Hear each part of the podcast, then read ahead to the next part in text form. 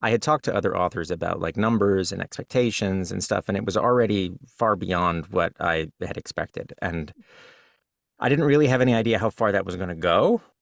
I didn't know if it would just be, okay, well, there's a week and it was kind of interesting and then it will just disappear, and it'll have been really fun. And how cool is that?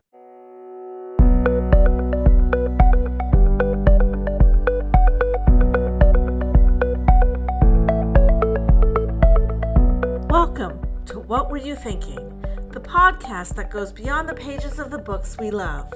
I'm your host, Dana Goldstein, and I invite you to join me as we ask authors to share the story behind their stories.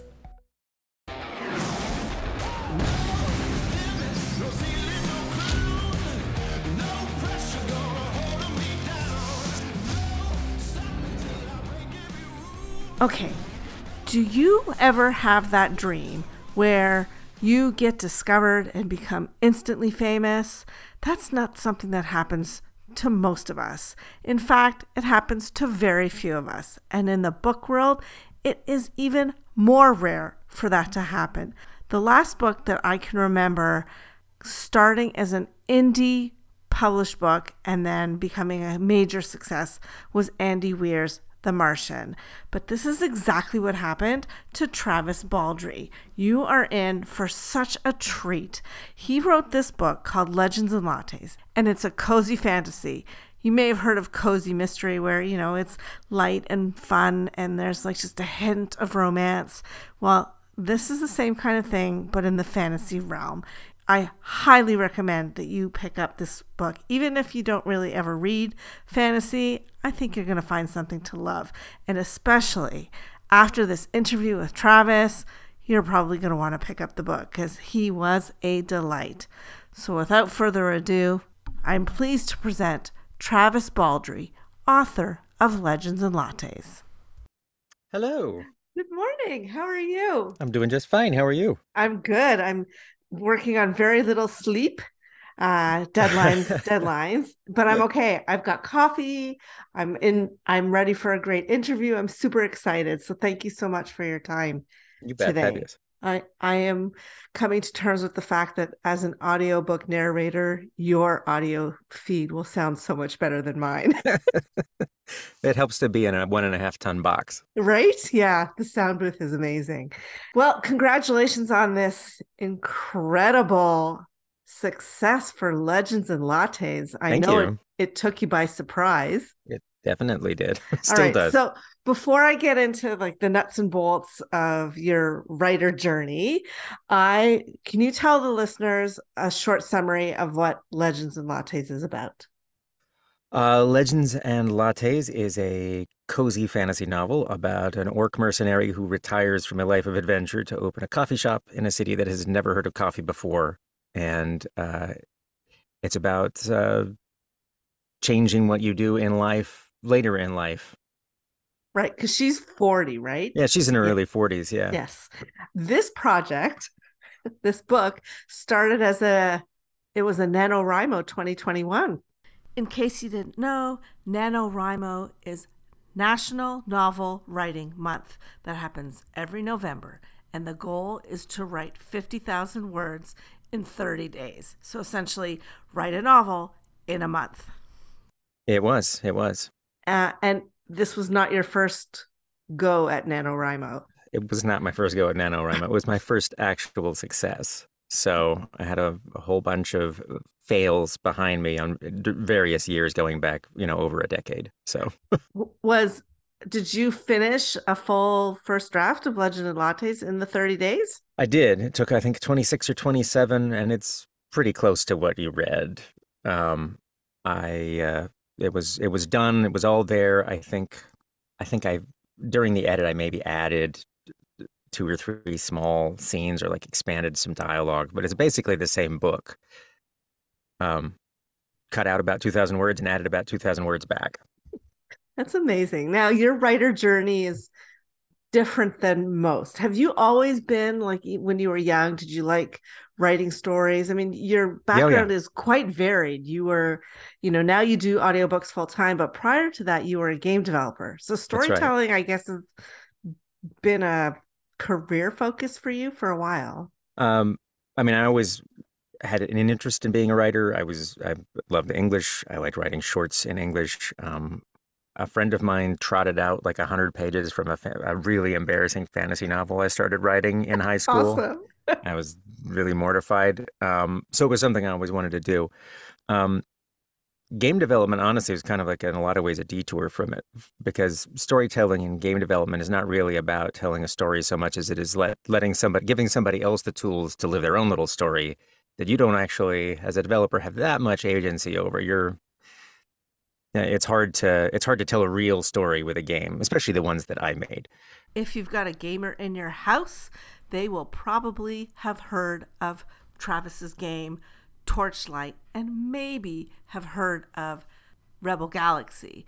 He also designed and developed a game called Fate.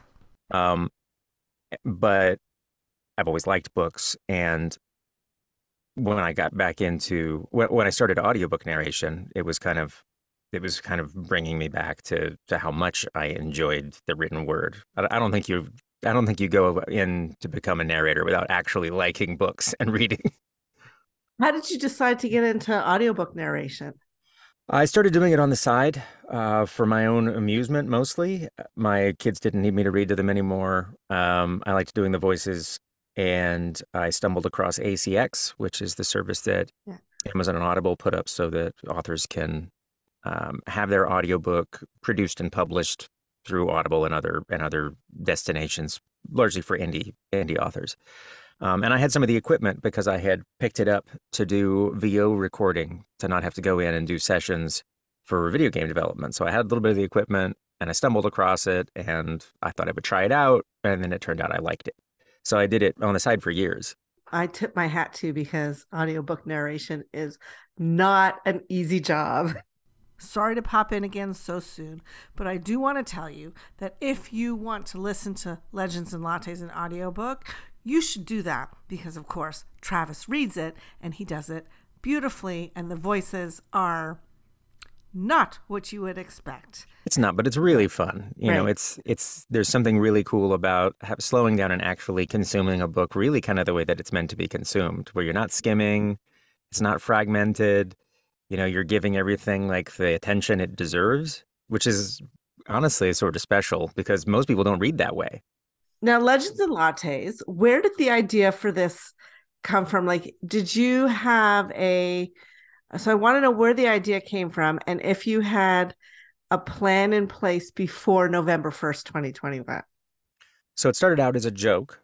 Okay. I read lots of action adventure stuff for my narration work. And by necessity, narration kind of like takes over most of your reading schedule because you read all the time, but it's not always things that you would have chosen. Right. So I read a lot of the same kind of stuff. And I was joking around with some friends who were in a Discord that I work live in and said, you know, what I really want right now is a Hallmark movie set in a fantasy world. I just want something that's like chicken soup. I feel good after I read it, you know, that it's not all about saving the world from a demon army or whatever. But it's got some of the magic and fun of fantasy.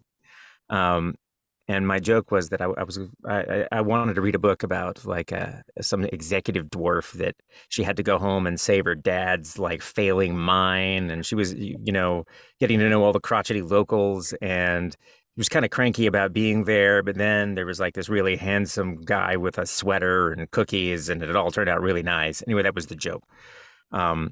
But then when National Novel Writing came up, I was like, you know, I have failed horribly every other time I've attempted this. So I'm going to do things different this time. One, I'm going to do a simple story that doesn't have to be like the Great American Novel. And two, I'm going to outline it because I assumed I was a pantser before. And So to answer your second question, I outlined the book before I started. I took 2 days and I outlined it. And the outline is almost exactly the book. I think a couple of chapters got added where scenes got fractured into pieces, or I decided I needed a little bit more, but the outline's basically the book. So, and then I sat down and wrote it. And obviously I didn't write about the dwarf and the guy with the sweater.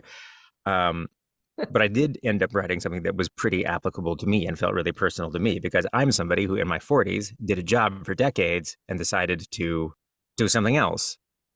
And then discovered that there was like a whole community of people there that I didn't know existed, and felt really welcomed, and found things that I didn't know I needed. So it ended up being very personal to me in that way, unexpectedly. That was not what I planned to do. Again, I thought it was going to be kind of funny. And it only took about a page before it became obvious to me I was writing it in earnest. What did you find that you didn't know you needed? You just mentioned that. It was people, it was diversity, it was diversity of experience. So I made video games for decades, 20-something years, a long time. And it's a very kind of monolithic industry that is dominated by mostly white guys. And there's also the discussions that you have in that community are all about the same things all the time. And then moving to audiobooks, all of a sudden there's a lot of diversity of gender and background and race and experience and what's important to people is different. You know, you're more important than what you do in a lot of ways, yeah. Which is very much the reverse of game development. What you do in game development, it's always you're only as good as the last thing you did. And that's all that's interesting about you as a human being. I mean, that's a little reductive. I mean, nothing is that simple, but at a high level, that's what it feels like. And narration, it just couldn't be any different. It's book people largely, because again, you don't narrate books unless you like books. And I just felt very welcome, and I connected with people that the kind of people that I never got a chance to connect with before. And it's been really, really positive for me. Yeah, we're a pretty awesome group. I will say that on behalf of authors everywhere, we are a really, really great group. Did you intend to publish Legends and Lattes right from the very start? Or did you just want to be like, I'm going to do NaNoWriMo for real this time? My thought was, pretty soon after I started, I thought, well, if I finish this, I'm going to go ahead and self-pub it, because I work with so many authors and I see things or saw things only from my side. So I didn't see what they went through as far as publication, what the process was like, how long it took, what were all the moving parts. And I like to learn stuff. And so I thought, well, I might as well, if I'm going to finish it, I might as well go all the way and self-pub it. It's so, the barrier to entry is so low. Why wouldn't I do that? And so I decided while I was writing that if I finished, that was what I was going to do. And I arranged with a friend of mine who's an author that I work for, who goes online by Forthright. She writes fantasy romance books, which I really enjoy narrating.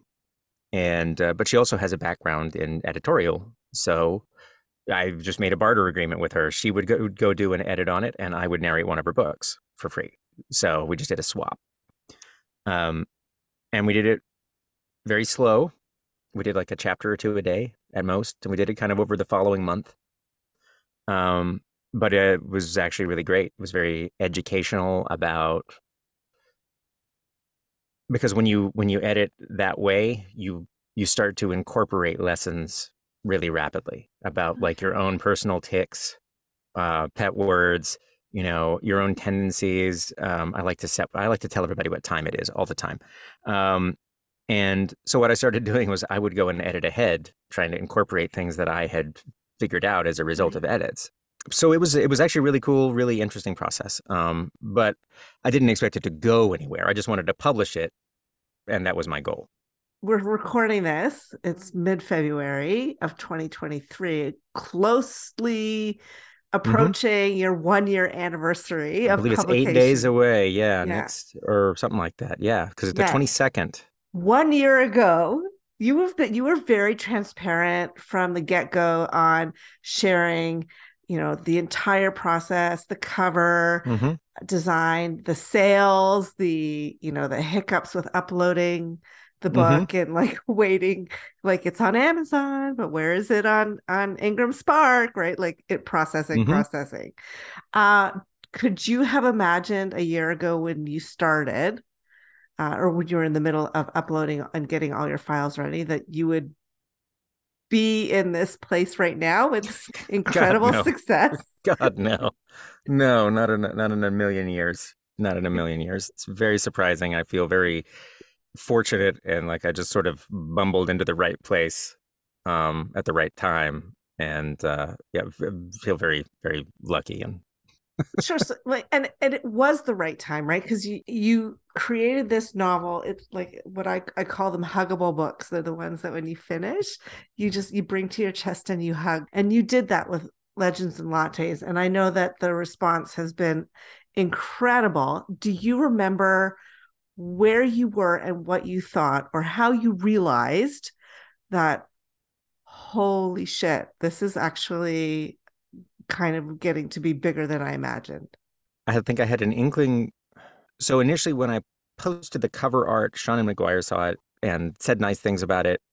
All right, just a quick aside. Seanan McGuire is an award-winning author of urban fantasy, and she came across Travis's book in March of 2022, shortly after it was published. And she tweeted about it, about how much she enjoyed it, and that it was a cozy sapphic coffee shop alternate universe of a Dungeons and Dragons campaign, a story about finding home and finding family, romantic elements that are not central but present. She said, it's the fantasy novel equivalent of having someone explain their passion to you from the ground up, and it's beautiful and enthralling, and I adored it. And from there, it just took off. But again, nobody had really read the book. Right.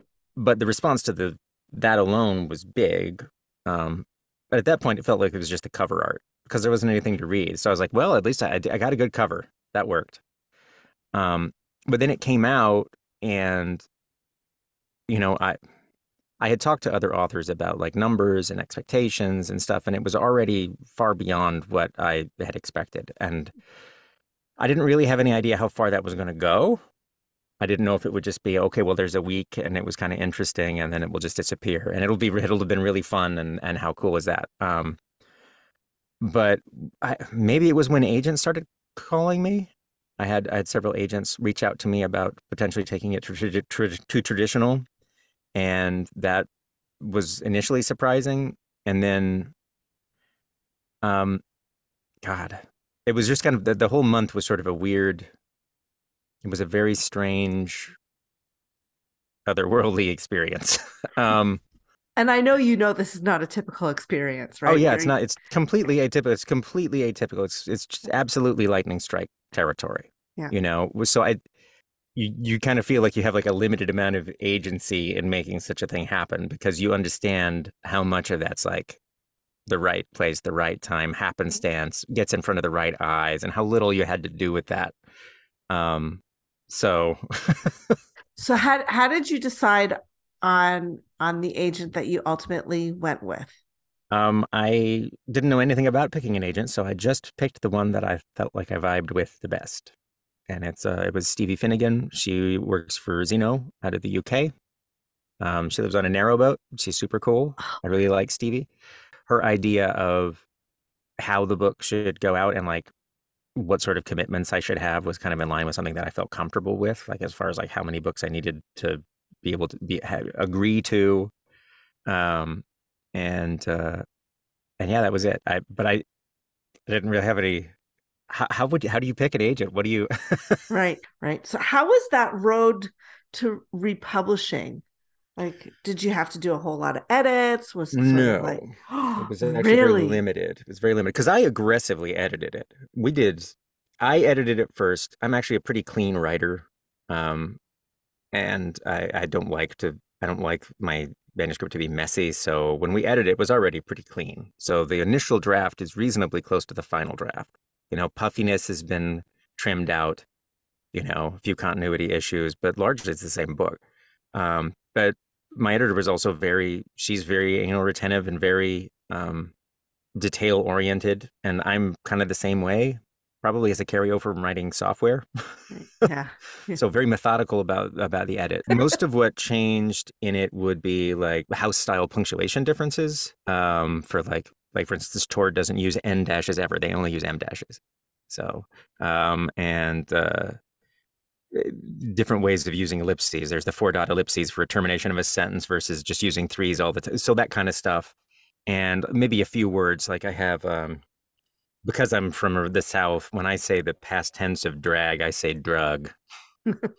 but, you know, dragged is more appropriate. You can use both, but that kind of thing. That's the sort of thing that changed. It wasn't very much. It was fast. It was fast in terms of like time period. It wasn't fast to actually get the thing done. It took longer to sign the paperwork than it did to write, edit, and release the book.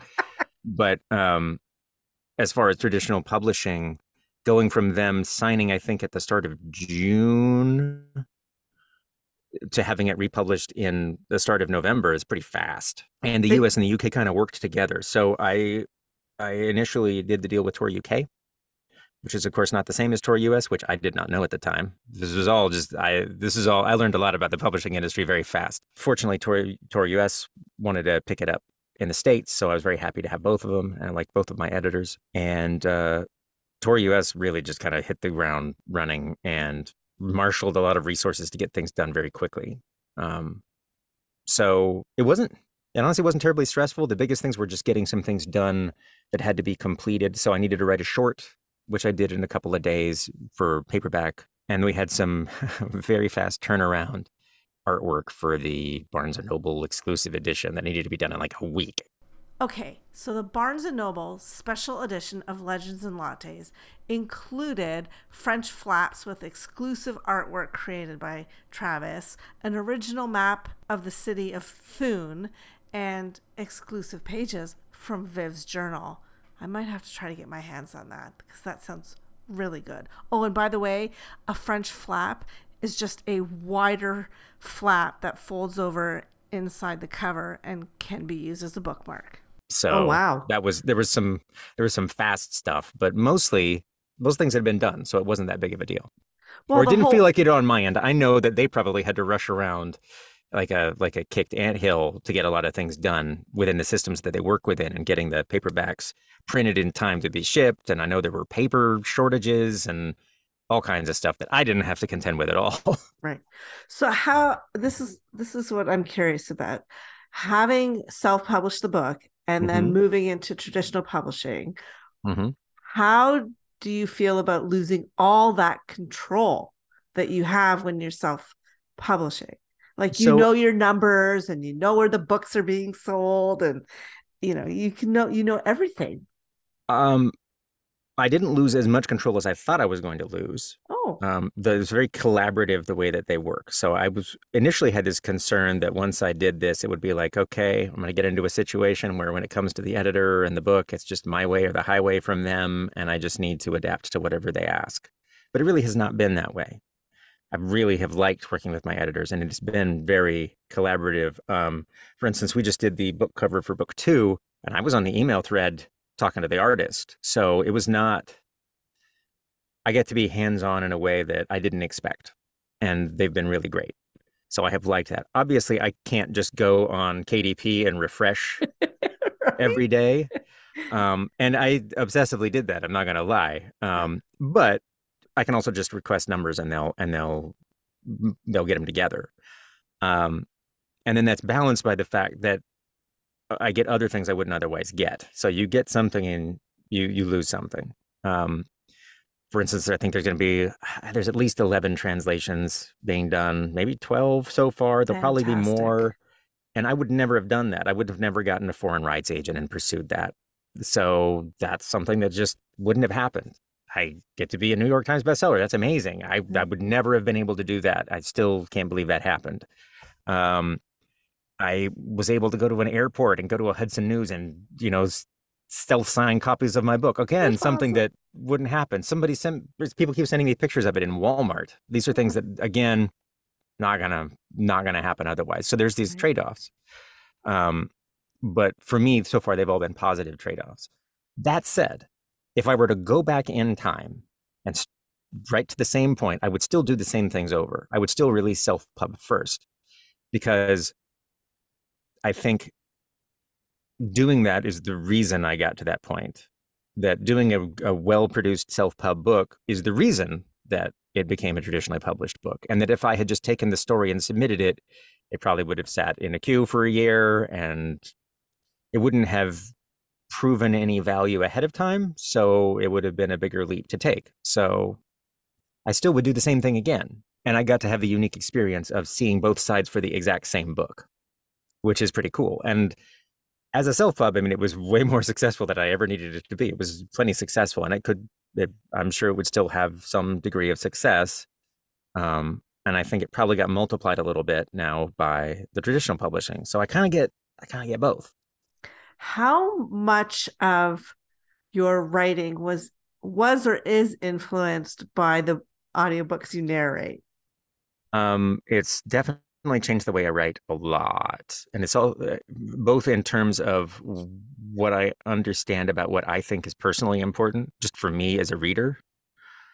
And also there's some like mental rewiring that goes on in the way that I write when I put words on the page. So when you read books out loud, it's very different than reading them to yourself, because you're not skimming. If you get to a boring part, you don't get to just like flip a couple pages and like, I don't care about the rugs. I just want to get back to the conversation. You just don't do that. So you read everything. So it becomes very clear what you like and what you don't like.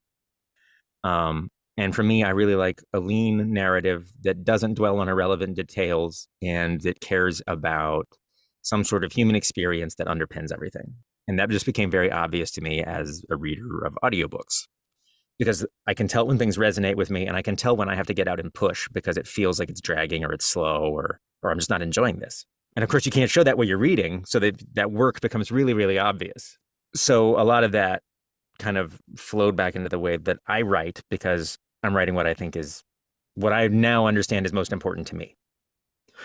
And then the second part is that if you read thousands of books or of hours of books out loud, it rewires something in your brain when you read, where you're hearing the dialogue and you're hearing the narrative in a way that you didn't used to, or at least for me. So, you know, when people tell you that the best way to edit your book is to read it out loud to yourself. Yes. I'm doing that while I write at this point, because there's been a rewiring in my brain. So I'm hearing the book while I'm writing it already, because that's what I do every day, which is like a weird, subtle, for me, superpower. It's like I get this early editing, early sounding out of things before the words actually hit my Word doc. That's wild. So you're actually, as you're typing, you're kind of hearing. Yeah, I hear writing. All the dialogue while it's being written. So I know how it sounds and I know how I would say it, because I have this relationship between text on a page and how I would articulate it out loud that I didn't have before, which is really cool. Can we talk about fan art? Oh yeah, I love to talk about fan art. I've seen, you know, I used to make a joke, and I'm sure it's not an original joke, but you know you've made it as an author when somebody tattoos like either lines or art onto their body. It's crazy. I think I have so I just opened up my folder of fan art. I think I have like 75 things in this folder. That's amazing. And tattoos and sketches and marker paintings, and somebody made miniatures of like the coffee shop. Somebody's making like a Lego version of it. There's just, it's really, really heartwarming when somebody shows you fan art. Yeah, because you've obviously touched them deeply enough to stir that creative spark. What's like the wildest thing you've seen so far? I mean, I still think tattoo is wild, because anything permanent, it's like I feel like actually it makes me a little anxious. It's like, wow, that's a pressure. That is like a little bit of pressure. Gosh, I hope I don't screw anything up with this character in the future. The miniature was also kind of crazy, because it was somebody who makes miniature like kind of dioramas, and the level of detail they went to was just nuts, and just the hours spent doing that is really humbling. Let's talk about Bookshops and Bone Dust, which is, it's a prequel. It is. But with different characters, I'm led to believe. It's got several repeating characters. It's a prequel that involves Viv. Okay. It's when she's much younger. So the premise of Bookshops and Bone Dust is that at the start of her adventuring career, Viv, who's the orc from the first book, Legends and Lattes, she's in her early 20s. She's still very much an adventurer. She's with her first her first big break. She's with this crew of mercenaries, and they're hunting this necromancer, and she's really headstrong, and she gets wounded, and they dump her off in a really crappy beach town to heal while they go and get about their business, and they'll swing back by and pick her up later. So she's thwarted and she's frustrated, and she's stumping around and immediately runs afoul of like the local law enforcement. And then she befriends this very foul-mouthed owner of a failing bookshop. Excellent. And so it's largely about like the little things that happen early in your life that you don't understand are going to change it later. Like the people that you meet and the experiences you have that you don't appreciate at the moment, but then like down the line, all of a sudden it turns out that they were a really big deal. And it's also about books and how we relate to people with books and stories and how they connect us in ways that allow us to see each other in ways that we wouldn't otherwise do. And it was not the book I thought I was going to write. I read 3 other books that I threw away on the way to writing it. Really? But I liked how it turned out. And it interlocks with the other book, but stands alone. And I think it works. So I'm in the middle of narrating it right now, actually. I will finish narrating it probably early tomorrow. So the other 3 books that you threw away, why did you toss them? So what I was originally going... So when we made a deal with Tor, it was for 2 books, the original book, and I was going to write 1 more. And I already knew what it was, and I told them what it was, and I was very pleased with myself. And it's basically fantasy Murder, She Wrote. It's about this 500-year-old elf, and she's a professor of thonic forensics. So she basically is, you know, crime investigator with magic. And she worked at a university, and that's what she taught. And it was going to be set in the same city, and it was going to be set on the Akers, which is the magical university. And you were going to learn how magic worked, and you were going to learn about kind of like this, you know, how the criminal underbelly of the city worked and the law worked. And so the idea is that she was this professor. She got passed over for the deanship, even though she had seniority and was the obvious choice. And so she quit and left and became like a romance novelist in another city. And then the dean that she was passed over for gets murdered in some really bizarre way.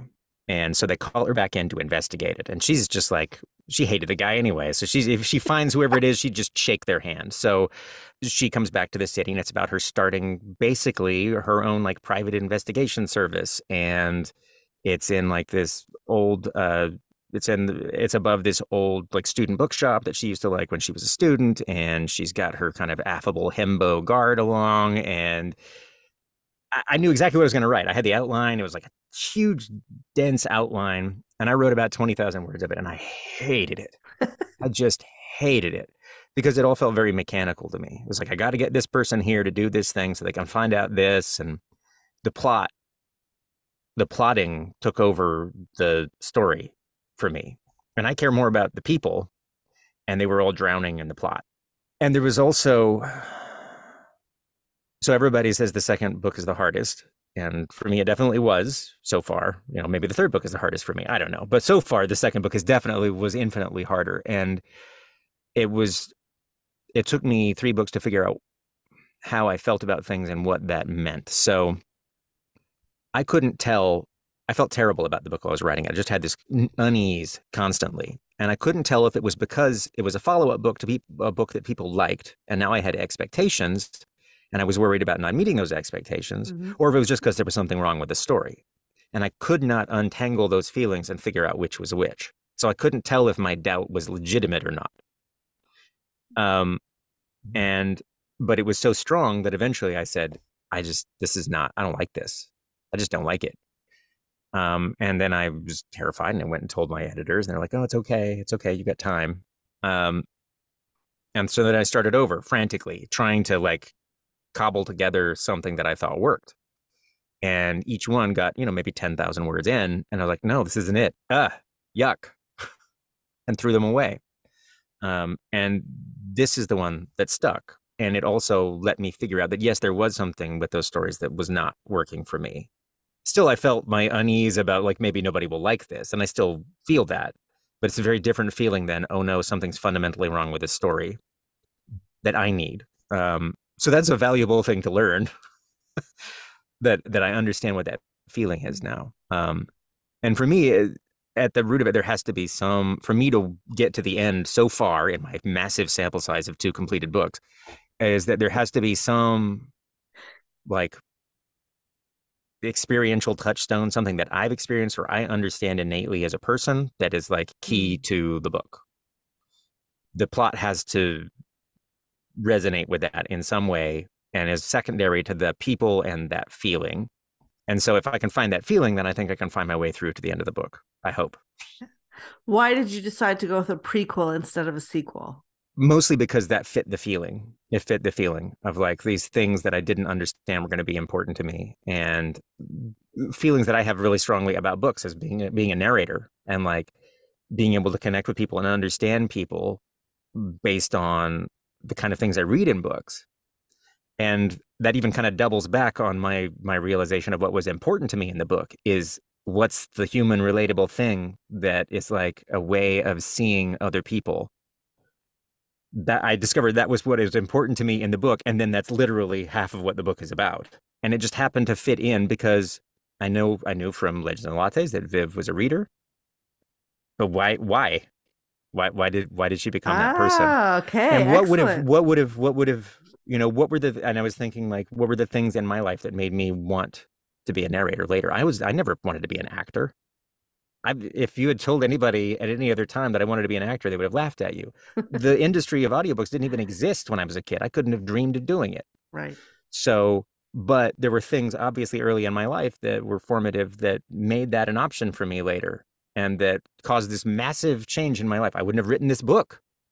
I wouldn't be talking to you right now if it hadn't been for those things. So those things were important and relatable. And I know that other people experience things like that. So that was something I could write about. And Viv fit in with that. So that's how we ended up there. What a messy road.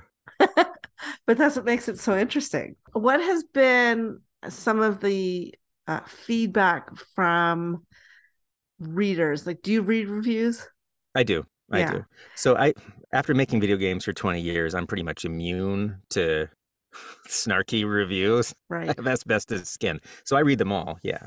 Honestly, there's just, they're mostly nice. If everybody's got a quibble, it usually tends to be either they're not okay with gay people, yeah, which I discount immediately. I don't care about those reviews, or they really want more stakes in their book, and that's fine.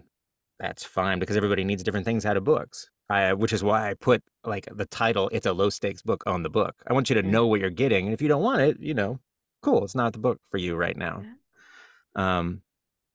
And also, I'm not foolish enough to think that everybody has the same shared experiences or is going to resonate with the same things. That's okay. So I'm just not, I don't know, I'm not bothered by that kind of thing. Do you find that now the ideas for the next project are coming faster? Not really. Mostly because I'm not even looking at it. So I'm trying to take this year and not write anything because writing books has really required a lot of changing of my life because I did not schedule for this. So as a narrator, I'm scheduled usually about 3 years out. So my life is pretty it's calendar full. Right. And I didn't leave room for doing a different career at the same time. So this year and going forward, it's been kind of like, I have to figure out some way to make this work so I can keep doing it because I like it. I have some vague ideas. I have some thoughts, but I have been trying to just let them sit and not make it like a job for me to do right this second. So I'm open to stuff coming to mind and forming things together. And I have like little bits and pieces, but I'm not pushing. When you were working on, we know Legends and Lattes was a NaNoWriMo, but Bookshops and Bone Dust, when did you fit that into your day? When did you do your writing? In the evening, I worked, had some dinner, did stuff with the kids, came back downstairs and wrote. And I would do a chapter a day. And how long did it take you to write that? I think Bookshops and Bone Dust was a month and a half. Wow. That's excellent discipline. I think I kind of have to do that probably because otherwise I'll lose the momentum and the thread. I need to treat it like a job with deadlines. I'm a very deadline-oriented person. And I knew I'd already wasted time that I didn't expect to waste. Maybe waste is not the right word, doing the other books, because I had already spent, you know, a month and a half going through 3 books that I wasn't going to finish. I did harvest a lot from those books, so they weren't really a waste. I learned a lot about myself, and there were characters and ideas and thoughts from those books that got extracted and transplanted to the book that I did write. That was great, but it didn't feel great at the time. Yeah, I bet. What is the most astonishing thing to you about your whole journey from November 2021 to now? I have huge imposter syndrome about it, but just feeling like I'm a published author that people want to read another book from at all. That the New York Times thing is pretty astounding. I'm not going to lie, that's pretty ridiculous. Yeah. Okay, so when Tor Books republished Legends and Lattes, it debuted at number 13 on the New York Times bestseller list. Especially given that it was like 7 months after the book came out. That just feels crazy to me. The fact that it's on like an indie bestseller list and still is just crazy to me. The fact that I can just walk into a bookshop and the book's probably there is crazy to me. That's just all feels insane and, you know, unimaginable. And I'm still surprised by it constantly. Well, congratulations on this remarkable success. It is earned. It's a fantastic feel-good book. You nailed the hallmark part. And I'm looking forward to the next to Bookshops and Bone Dust for sure. Travis, thank you so much for your time. I appreciate how candid you've been with your journey. Thank you so much. Well, friends, that brings us to the end of another episode of What Were You Thinking? You can find out more about Travis by visiting his website, travisbaldree.com. I'll put a link in the show notes, but you really want to follow him over on Twitter at Travis Baldree. There you can see all the fan art, everything that he shares, and all the wonderful things people have to say about Legends and Lattes. Once again, thanks for giving me your ears.